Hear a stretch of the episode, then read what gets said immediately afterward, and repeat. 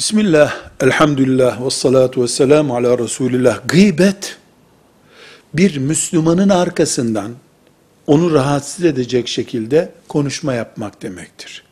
Konunun doğru veya yanlış olması sonucu değiştirmez. Müslüman mesela filanca işi yapmış birisidir diye arkasından konuşulduğunda bu onu rencide edecektir. Onun arabasının camını kırdığımızdaki rahatsızlığı kadar veya daha fazla rahatsız olacaktır. Bu haramdır. Bunu haram eden de Allah'tır Celle Celaluhu. Gıybeti haram etmiştir. Mümin kardeşinin ölmüş etini yemektir diyor Kur'an-ı Kerim. Böyle bir benzetme yaparak haram olduğunu belirtiyor. Dolayısıyla gıybet eden birisi istiğfar etmelidir. Allah'tan af dilemelidir. Haram ettiği bir işi yapmıştır çünkü. Ve ortada bir kul hakkı olduğu için de o müminden helallik istenmelidir.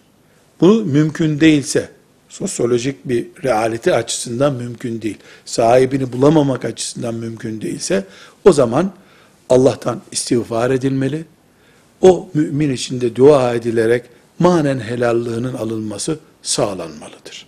Velhamdülillahi Rabbil Alemin.